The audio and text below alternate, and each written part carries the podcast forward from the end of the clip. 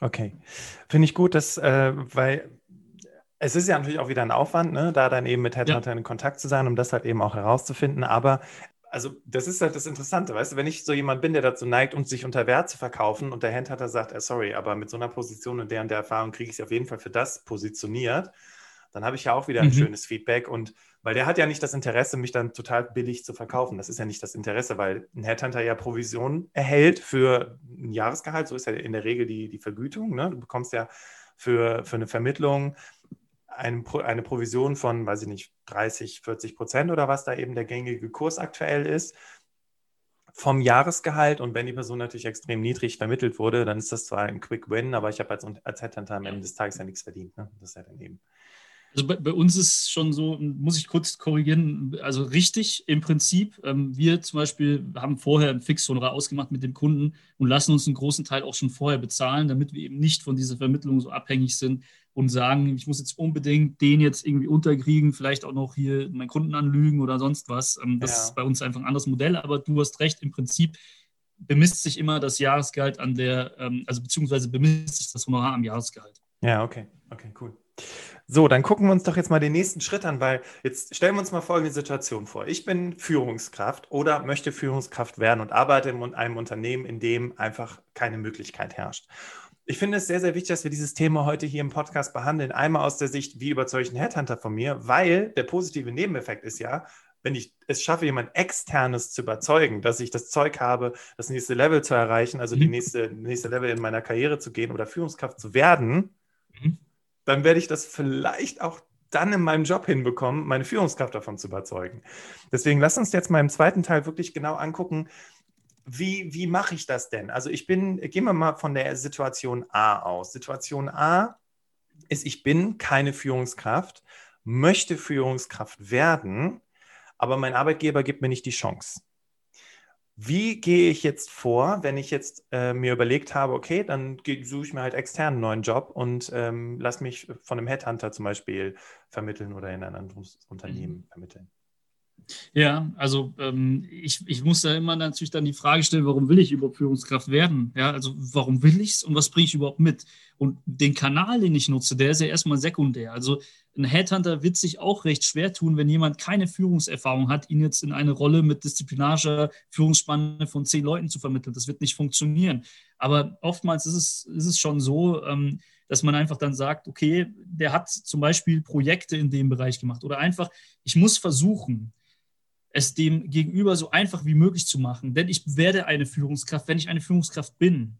Und das heißt nicht, dass ich die formelle Rolle habe, sondern dass ich einfach sagen kann, ich schaffe es, Verantwortung zu übernehmen. Ich habe Belege dafür. Ich habe äh, im Studium, sage ich dann immer, eine Projektarbeit habe ich die geführt und so weiter. Also, dass ich einfach, ich werde nicht eine Führungskraft, weil ich das will. Das interessiert niemanden. Ja, ähm, weil im Zweifel würde es jeder wollen, weil die Leute denken, das ist so die, die einzige Karrierestufe, die es dann gibt. Dabei gibt es auch Fachkarrieren, die sehr viel interessanter sein können.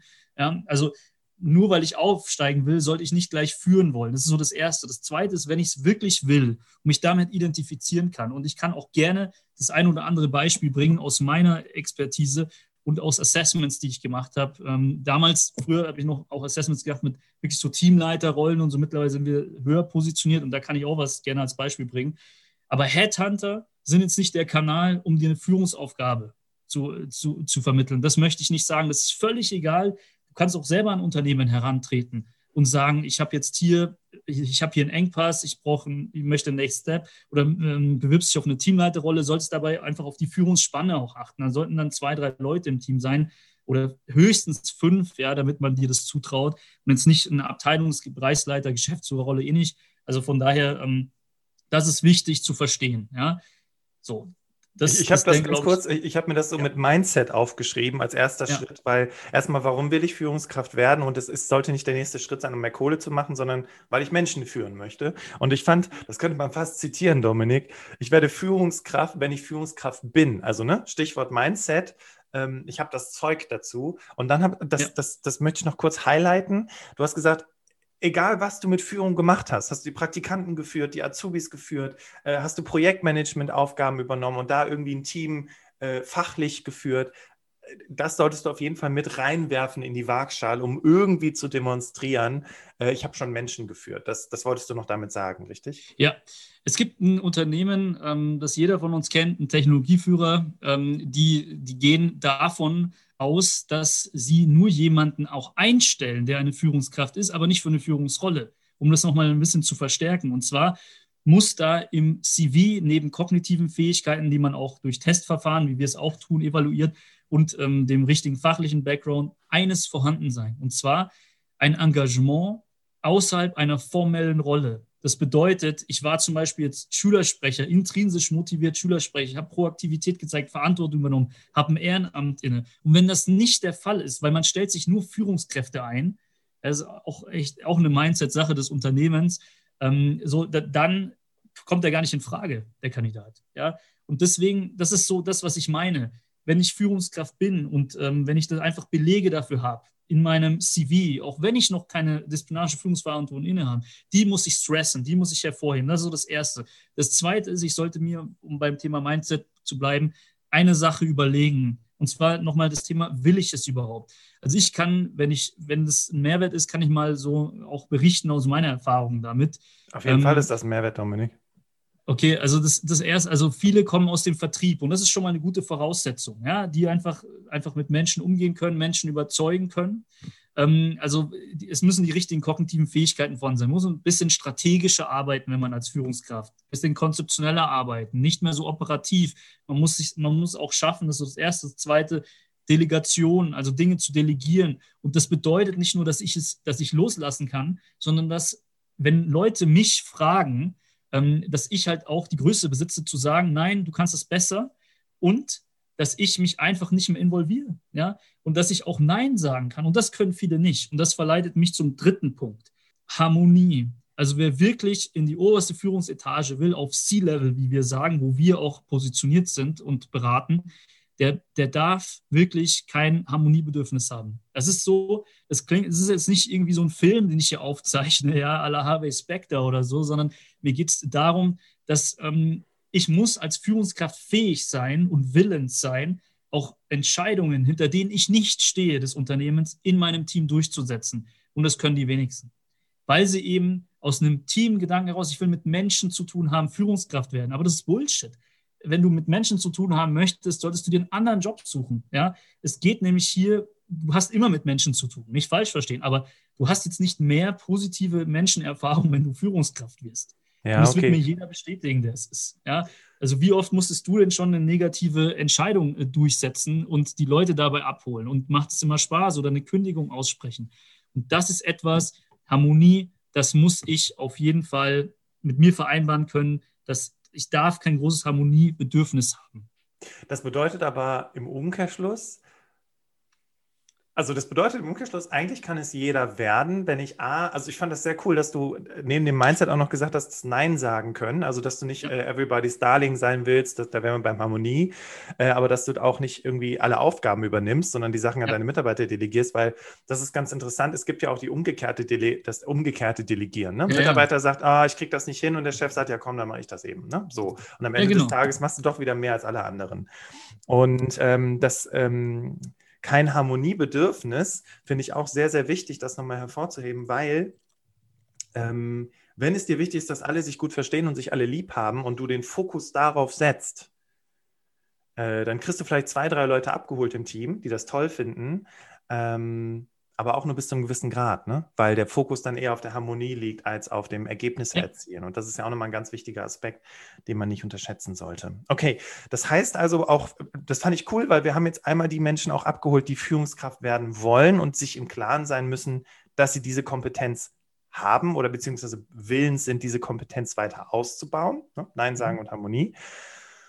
Jetzt haben wir das. Ähm, wie sieht das Ganze jetzt äh, weil du hattest gerade schon gesagt, auch alles, du hast es Stressen genannt, also alles reinnehmen, was irgendwie mit Führung zu tun hat. Wie sieht das Ganze jetzt im, im Bewerbungsprozess aus? Weil wir, wir gehen ja gerade davon aus, dass ich extern mich bewerbe, beispielsweise mein Headhunter oder wie auch immer, mhm. ähm, dass ich das, äh, ja, dass der Leser, die Leserin, das hast du eben auch schon mit reingebracht, aber auch herauslesen kann, okay, hier ist die nächste Führungskraft. Ne? Die hat zwar noch keine disziplinarische Führung, aber diese Person, die können wir zur Führungskraft machen. Mhm. Dafür, dazu habe ich ja zwei Dokumente. Ähm, einmal das Anschreiben und den Lebenslauf, wovon der Lebenslauf natürlich das Primärdokument ist, wie wir beide wissen.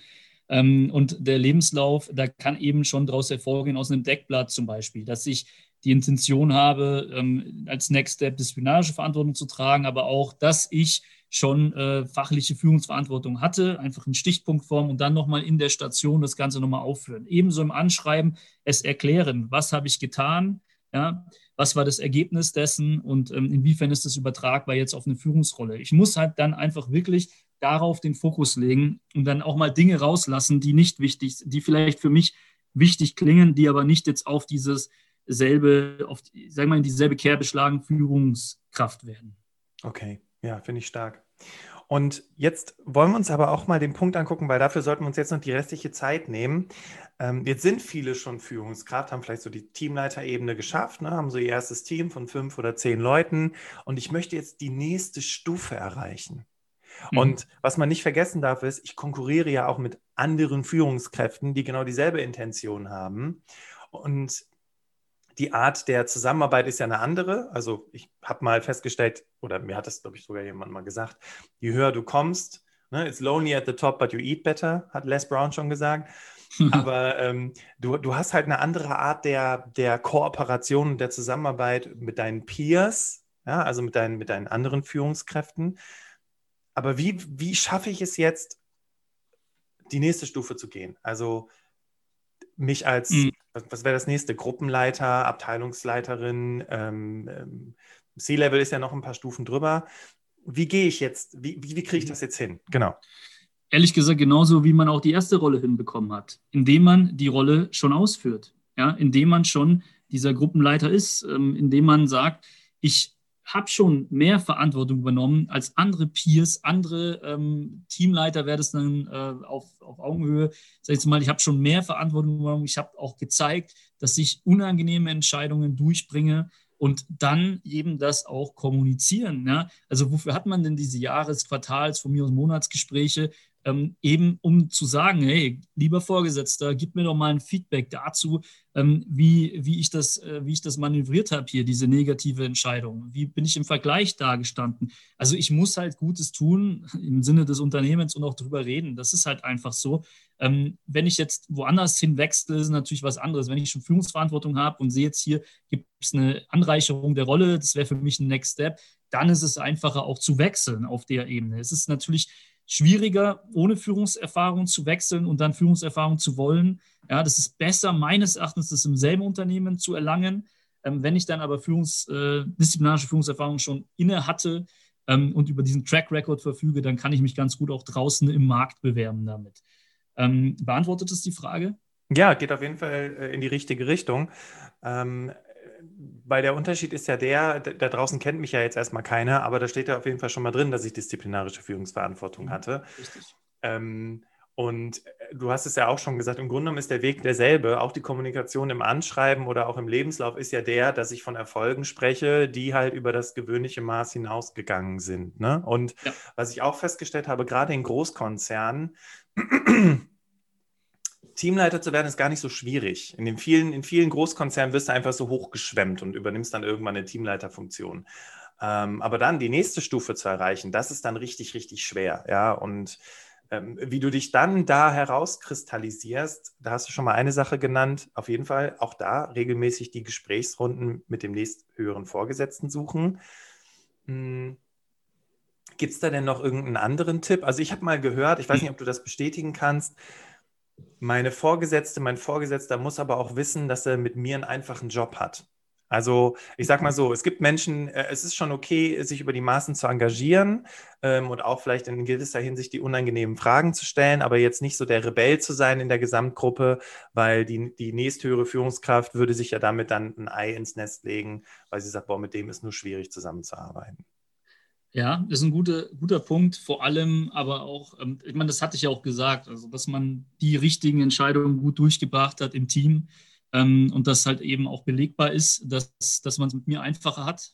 Ähm, und das, äh, aber ich würde nicht nur sagen, der Vorgesetzte, sondern der, der, der wenn wir über Konzern sprechen, auch der nochmal drüber ist. Ja. Denn der Vorgesetzte kann immer auf Gruppenleiterebene mich als Konkurrenz dann auch wahrnehmen. Ja, das darf man nicht vergessen. Das heißt, ähm, ich muss mich, muss mich so promoten, dass es eben auch der drüber mal mitbekommt, ohne den anderen zu umgehen. Aber manchmal habe ich keine andere Möglichkeit, ja, um den anderen zu umgehen. Also das ist immer eine ganz schwierige, das ist jetzt generisch, kann ich das nicht beantworten. Ich kann nur sagen, ähm, auch dabei bedenken, ja, ich habe im Sinne des Unternehmens gehandelt, ich habe meine, ich habe Verantwortung gezeigt und es war unangenehm für mich, ich habe es trotzdem durchgebracht und das muss einfach jeder mitbekommen, der über meine Karriere mitentscheidet. Und am besten der höchste Entscheider muss mich auf dem Schirm haben, denn das ist so ein Salienzeffekt nennt man das. Ja, also das ist so etwas. Wenn ich jetzt einen Topmanager frage, das ist auch immer so ein Szenario, so ein Konfliktgespräch, das ich, das ich simuliere in Executive Assessments, die wir auch durchführen, eben nicht nur Headhunting, sondern auch Management-Diagnostik. Da sage ich immer, ähm, wen würden Sie denn jetzt hier für ein Team empfehlen? Dann nehmen wir den mal oder für eine Teamleitung empfehlen. Und dann merke ich immer, ja, das ist der, weil der hat, äh, der ist dem im Gedächtnis. Das ist so eine Verfügbarkeitsheuristik. Ja, der ist dem einfach im Gedächtnis, hat aber erstmal gar keinen Beleg dafür, dass wir jetzt den, dass ich jetzt den simulieren soll in dem, in dem Beispiel. Ja, so, das bedeutet, es geht leider einfach darum, das ist hier kein, ich will hier nicht wie Stromberg Tipps geben, aber es geht hier einfach darum, dass man auch im Gedächtnis ist und dass man Visibilität hat. Und gleichzeitig, wenn ich auch noch Erfolge nachweisen kann, dann ist es eigentlich unschlagbar, ja? weil die meisten konzentrieren sich auf eins von beiden entweder tun sie Gutes und sprechen nicht drüber, die, oder sie, sie sprechen zu viel, haben aber gar keinen Beleg für ihre Erfolge. Und wenn ich beides vereinbaren kann, dann steht mir nichts im Weg. Und falls ich merke, dass hier, es hier wirklich nicht weitergeht und ich will auch in die Spitze, und ich bin auch damit zufrieden, dass ich einsam, aber gut esse. Ja. ähm, beim Mittagsessen mal nicht mit dabei bin mit den Kollegen, dann kann ich mich auch woanders bewerben. Ich schaue mir das jetzt gerade nochmal so aus der Perspektive an. Genau, ich muss den nicht, den nicht den Vorgesetzten, sondern den darüber, genau. Also ich glaube, das ist auch vielen Menschen klar, die jetzt hier zuhören und schon auf der Ebene unterwegs sind. Aber gerade dieses, wen hat der im Sinn, wenn er zum Beispiel jetzt so ein Rollenspiel mit dir durchspielt. Ne? An wen denkt diese Person denn dann? Äh, denkt die an mich oder denkt sie an jemand anders? Und deswegen ist es genau äh, sehr, sehr gut, dass du das sagst, dass man sich da auch positioniert dann in dem Zusammenhang was mir jetzt noch eingefallen ist in dem, äh, in dem Sinn, ist, dass die, die Skills, die ich dann aber mitbringen muss, oder nee, anders, die Spielregeln, die verändern sich doch auch von Etage zu Etage, oder? Mhm, es wird schon natürlich politischer, ja, und weniger, äh, sage ich jetzt mal, fachlich. Das muss ich schon dazu sagen. Das muss ich auch mögen oder ich muss zumindest äh, wissen, dass es dazugehört. Ja, mögen tun es wenige Menschen, habe ich festgestellt. Alle sagen immer, ich will nicht in einen politischen Laden. Äh, und dann sehe ich mir mal, woher der kommt und ich weiß ganz genau, dass der wahrscheinlich gar nicht mehr weiß, womit die Wertschöpfung verdient wird. So, aber das ist ein anderes Thema. Ähm, ja, das ist richtig. Und natürlich, was noch eine andere Sache ist, die, die damit nicht unbedingt zusammenhängt, aber die mir jetzt dabei einfällt. Je mehr ich mich als Führungskraft positioniere, je höher ich komme, da muss ich mir generalistische Managementkompetenzen aneignen. So, ich muss ja dann einfach mehr strategisch arbeiten. Ich muss wissen, welche Vehikel braucht es dazu, genieße gewisse Weiterbildungen, auch Learning by Doing und entferne mich von meinem eigentlichen Home-Turf, was okay ist erstmal. Ja? Ähm, das heißt, ich bin jetzt Bauingenieur gewesen, bin dann in einem, bei einem sage ich jetzt mal, Projektentwickler oder vielleicht bei einem einfach großen Baukonzern, bin ich jetzt in der Gruppenleitungsebene, beziehungsweise vielleicht schon C-1-Level, also tatsächlich unter der Geschäftsführung. So, was mache ich jetzt? Jetzt will ich vielleicht mal ein neues Unternehmen. Und jetzt gibt es etwas, das nenne ich Executive Power Paradoxon. Und das möchte ich jedem vielleicht noch mitgeben. Habe ich auch eine Podcast-Episode in meinem Podcast drüber gemacht. Ähm, es ist wirklich so, dass ich dann für den Arbeitsmarkt auf einmal wesentlich unattraktiver bin. Das heißt, ich genieße im Unternehmen eine gewisse Macht, eine Entscheidungsmacht, weil ich auch Verantwortung trage. Diese Macht schwindet aber, wenn ich dann im Arbeitsmarkt bin. Denn ich bin nicht mehr wie vor sieben Jahren ähm, der Bauingenieur, den jeder will oder die Fachkraft, die jeder möchte, sondern ich bin mittlerweile ein generalistischer Manager.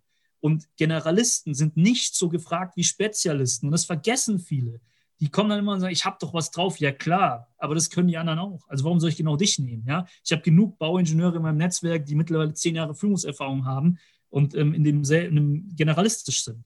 Und das ist etwas, was viele vergessen. Erstens sind nicht so gefragt, zweitens, es gibt mehr. Ja, ähm, also es hängt damit auch zusammen. Das ist das Executive Power Paradoxon.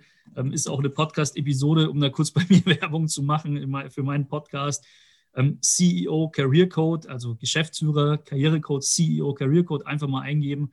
Und ähm, da geht es genau um solche Themen primär. Ja. Und das ist auch tatsächlich die beliebteste Folge gewesen, äh, Episode 4 bei mir. Ja. Dominik, ist cool, dass du das nochmal sagst. Ich habe mir gerade Podcast ansprechen nochmal gelb eingekringelt, dass wir das noch machen. da sollten wir uns auf jeden Fall noch die Zeit für nehmen, weil der Podcast wirklich super wertvoll ist und vor allem ähm, du, du bist nicht jemand, der Gott und die Welt interviewt, um herauszufinden, wie man Führungskraft wird, sondern äh, du sprichst halt aus deiner eigenen Erfahrung. Und das merke ich auch hier im Berufsoptimierer-Podcast. Die Menschen hören diesen Podcast so gerne, weil ich halt nicht nur Leute interviewe, sondern eben auch selber ein bisschen was weiß.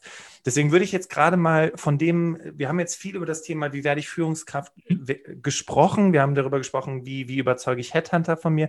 Das Executive Power Paradoxon, ich kann es, also ich habe, ähm, ich bin ja auch im Outplacement tätig und wir werden werden ja in deinem Podcast auch nochmal darüber sprechen. Das wird spannend. Richtig. Ähm, und wenn du Menschen hast, die 20, 25 Jahre im Konzern gewesen sind und an der obersten Spitze mitgespielt haben und du dann die im Coaching hast, dann begegnet mir nämlich genau diese Situation, nämlich dass es für die extrem schwierig ist, beruflich Fuß zu fassen, weil sie aufgrund ihrer Managementkompetenz und gar nicht mehr das, was sie irgendwann mal, auch selbst wenn sie Informatik studiert haben oder Softwareprogrammierung gemacht haben, das zählt halt einfach nicht mehr. Ne? Und dann, dann wird es für diese Menschen richtig schwierig. Diese Menschen hören allerdings auch den Podcast. Deswegen würde ich diesen Menschen auch empfehlen, dass sie auf jeden Fall in deine Folge reinhören, weil ich bin mir sicher, da gibst du die Lösung mit an die Hand, richtig? Auf jeden Fall, da gibt es Tipps, da gibt es Lösungen. Es gibt jetzt nicht das Allheilmittel, es gibt keine Geheimformel oder sonstiges. Mein Tipp ist auch, vielleicht einen hier auch, ähm, sich einfach mit dem verdeckten Arbeitsmarkt zu befassen. Und ich habe dafür auch ein Coaching, eins zu eins Anleitung für den verdeckten Arbeitsmarkt, wie man einfach an den Tisch von Entscheidern kommt, obwohl man eben Generalist ist. Ja? und wie es gelingen kann. Ich musste anders vorgehen als ein Spezialist. Ein Spezialist, der wird angesprochen, ja? der, der kann einfach hier Initiativbewerbung normal rausschicken und den, den, den weiß jeder äh, zu schätzen. Ähm, also wie viele SAPler äh, schicken, müssen denn überhaupt eine Bewerbung schicken? Ja, jetzt mal eine andere Frage. So. Ich habe einen SAPler gerade als, als Coaching-Kunde. Der, so, der, der, der, der ist total müde von den ganzen Vorstellungsgesprächen, weil er so viele ja, Gespräche eben, das ist, ja, aber, aber und, und als Executive, als wirklich generalistischer Manager, Top-Manager muss ich anders vorgehen und da habe ich eben ähm, eine Anleitung entwickelt, die allumfassend ist und ähm, die können wir wahrscheinlich auch bei euch mal verlinken. Kann man packen wir auf jeden Fall in die Show Notes rein, die Folge. Mhm. Genau.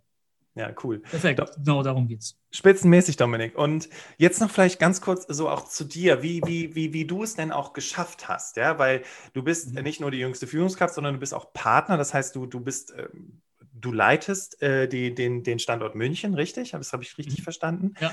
Wie, wie, was sind so im Nachhinein, weil wir müssen auch so ein bisschen auf die Zeit gucken, aber so im Nachhinein deine Learnings auf dem Weg gewesen, um dahin zu kommen, wo du heute bist? Okay, also erstmal die, danke für die nette Frage. Das ist ein wirklicher Bauchpinsel.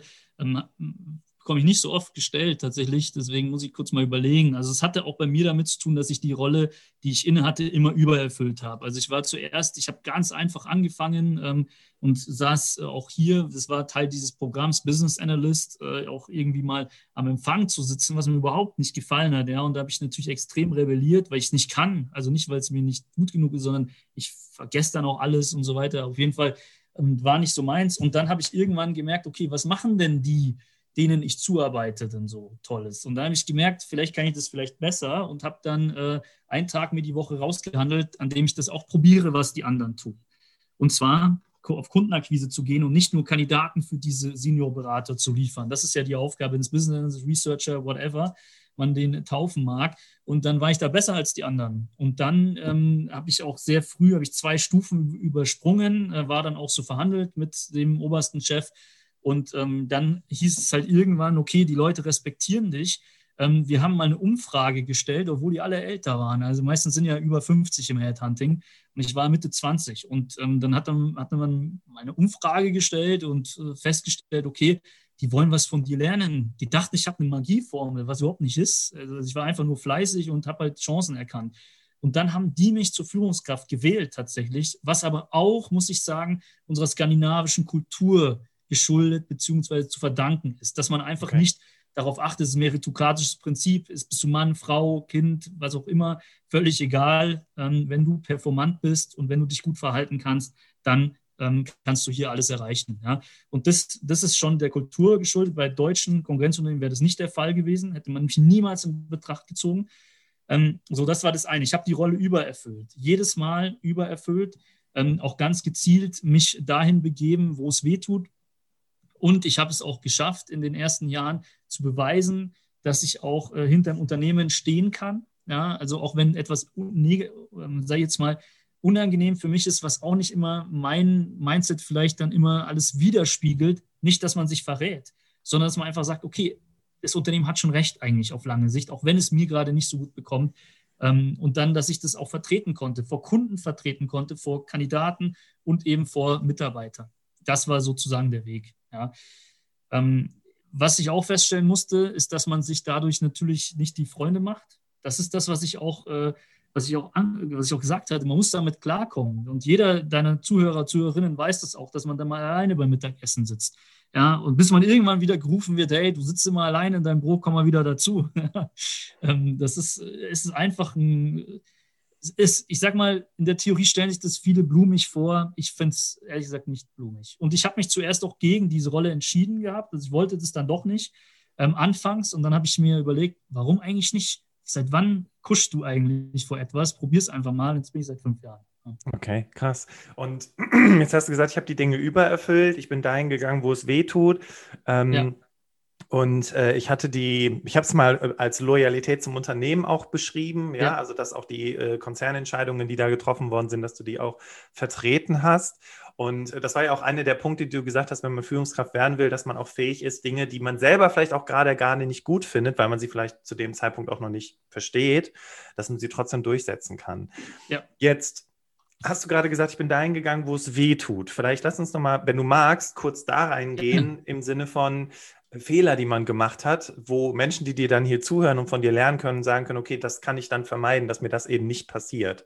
Gibt es da vielleicht mhm. einen, den du, den du mit uns teilen kannst? Natürlich, sehr gerne. Ich bin da sehr offen. Also, das hat dir jetzt nicht wehgetan, wo es weh tut. Das meinte ich eher, ähm, die unangenehmen Dinge zu machen, von okay. denen andere, die andere prokrastinieren. Das meinte, okay. ich, meinte ich dann.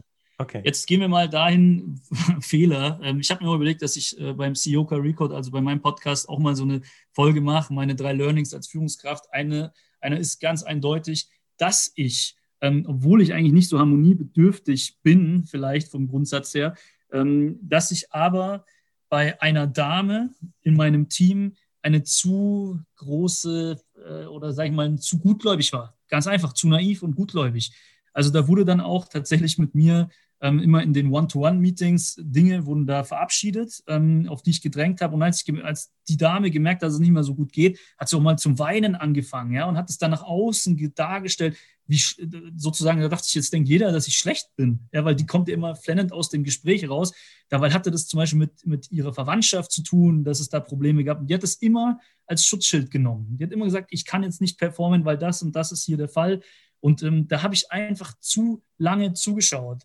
Und da muss ich einfach sagen, da hätte ich ähm, einfach sagen, einmal habe ich gesagt, nimm dir einen unbezahlten Urlaubstag, wenn es dir danach besser geht, alles cool. Und danach hätte ich aber durchgreifen müssen. Und das habe ich nicht getan, weil ich einfach als junger Mensch Respekt hatte vor einer älteren Frau, die vielleicht ganz andere Dinge im Leben gerade durchmachen muss als ich. Also was mhm. muss ich mich schon kümmern, ja, äh, zu dem Zeitpunkt. Und deswegen dachte ich mir, ähm, ich habe da Respekt und das war aber kein Respekt. Vor allem nicht Respekt vor den anderen, denn was witzig ist, als wir uns dann von der Dame verabschiedet haben, kam jeder zu mir, selbst die zwei Assistentinnen, und haben gesagt, Dominik, dass du so lange das, dich hast verarschen lassen, da haben wir schon den Respekt vor dir verloren. Ja, ja also das war echt, die, die, Leute kriegen das mit und jeder weiß auch, was eine unternehmerische Entscheidung ist. Auch wenn es unangenehm ist, jeder kann sich das eingestehen, dass es wahrscheinlich fürs Unternehmen besser ist. Und deswegen sollte man als Führungskraft auch mal wirklich durchgreifen können und ähm, kurzfristige Harmonie Bedürfnisse ausblenden, wenn man die hat, oder sich einfach auch, ja, einfach, einfach diese Dinge tun. Das Stimmt. war mein Fehler. Ja, ja finde ich, find ich cool, dass du das nochmal mit uns geteilt hast, weil klar, du willst dann verständnisvoll sein, du sagst dann, ja klar, das kann ich verstehen und, und, und so weiter. Und, machst, und, und dann ist ja auch die Frage, wo ist dann das Maß irgendwann voll? Ne? Wo, ja. wo ist dann der Moment, wie du gerade so schön sagst, wo die Mitarbeiter aus, äh, aus, also die restlichen Mitarbeiter aus deinem Team einfach den Respekt vor dir verlieren und einfach du kriegst sagen, es nicht mit. Ja, genau, du kriegst es nicht mit. Du kriegst es nicht mal mit kommt ja keiner zu dir und sagt dir das. Ja. Das ist ja der Punkt als Führungskraft, dass man das, das sollte man auch nicht vergessen, dass die Mitarbeiter ja auch untereinander sprechen und sich ihr Bild machen. Und eine, eine wichtige Sache, die mir mein Führungskräftecoach mal beigebracht hat, der hat gesagt, also was die Mitarbeiter als allererstes raus haben, sind deine Schwächen. Das geht ganz schnell. Ja, ja, ja das stimmt. ja, klasse. Cool, Dominik. Also das, das war, fand ich, wirklich richtig, richtig toller Content, den du heute hier mitgegeben hast. Einmal, dass wir viel über das Thema Headhunting gesprochen haben und genauso viel auch darüber gesprochen haben, wie, wie ich eine Führungskraft werden kann, was dafür die Voraussetzungen sind, aber gleichzeitig auch, wie ich das nächste Level denn überhaupt gehen kann. Und ich meine, wenn, wenn, äh, Ladies and Gentlemen, wenn ihr näher in das Thema, wie gehe ich das nächste Level einsteigen wollt, und ihr wisst ja auch, dass das nicht das Hauptthema vom Berufsoptimierer Podcast ist, dann auf jeden Fall der CEO Career Code, der Podcast von Dominik, eine absolute Empfehlung. Und wir packen euch auch die Podcast-Folge rein für die Menschen, die sich angesprochen haben bei dem Executive Power Paradoxon, ähm, damit die dann auch direkt auf diese Folge kommen und sich diese Folge anhören können. Ja, ähm, erstmal, weil wir jetzt langsam zum Ende des Podcast-Interviews kommen, Dominik, an dich ein riesen Dankeschön für deine Zeit. Ja? Ich habe dir zu danken. Ja, also danke für deine Zeit, für die äh, tollen Fragen tatsächlich. Muss ich sagen, sehr erfrischend ähm, und auch, dass ich was von mir erzählt habe. Das ging mir noch nie so, muss ich sagen. Also auch bei allen Podcasts oder generellen Interviews mit Magazinen oder sonst was ähm, hat man mich eigentlich noch nie nach mir befragt. Ja, das ich, fand ich sehr erfrischend. Danke dafür. Ähm, und äh, wirklich sehr sympathisch. Ähm, und ich werde mir auch ab und zu mal deinen Podcast ähm, reinziehen, dadurch, dass ich einfach merke, dass du auch hinterfragst, ja, dass du, dass du versuchst, äh, durchzudringen und auch denselben Wert auf Content-Dichte legst wie ich. Also finde ich super. Cool. Danke dafür. Ja, sehr gerne. Und äh, ich, äh, die Damen und Herren, die jetzt hier zugehört haben, haben wahrscheinlich auch alle, hoffe ich, einstimmig genickt und gesagt, ja, das stimmt. Ähm, deswegen auch an dieser Stelle, Ladies and Gentlemen, vielen Dank, dass du bis zum Ende der Podcast-Folge dabei gewesen bist und dir wirklich beide Teile des Podcasts heute gegeben hast. Und ja, wie du vielleicht gemerkt hast, ist es anders. Wir haben viel mehr Content drin, aber was gleich geblieben ist, ist, dass unser Interviewgast immer das letzte Wort hat. Das finde ich nach wie vor auch sehr wichtig. Deswegen verabschiede ich mich an dieser Stelle, sage Dankeschön, wünsche eine schöne Restwoche und äh, übergebe, wie versprochen, das letzte Wort an Dominik Roth. Vielen Dank. Dankeschön, Bastian. Danke an jeden Zuhörer, jede Zuhörerin. Ähm, und ich hoffe tatsächlich, und darum soll es gehen, dass Content hier dabei war. Ich bin mir auch sicher, ähm, wenn du jetzt weiteres über mich erfahren willst, dann kannst du mich gerne bei LinkedIn finden, Dominik Roth, wie die Farbe, nur mit H geschrieben, oder eben ähm, den Podcast anhören. Da ist in den Show Notes sind auch meine Kontaktdaten, entweder für Headhunting-Anfragen oder eben für Anfragen, wenn es darum geht, denn ich mache etwas Ähnliches, was der Bastian auch tut, ähm, wie erwähnt. B2C zu agieren bedeutet für dich, dir zu helfen, an den Tisch von Entscheidern zu kommen, Job zu bekommen, im Gespräch zu überzeugen, einfach mal in die Shownotes in meinem Podcast oder hier bei Linktree, wenn wir bei euch im Podcast verlinken, mal draufklicken, mit mir Kontakt aufnehmen. Ich bin da offen. Ist auch ohnehin nicht mein Kerngeschäft, deswegen ähm, sage ich mal, bin ich da immer offen für alles Mögliche darüber zu sprechen.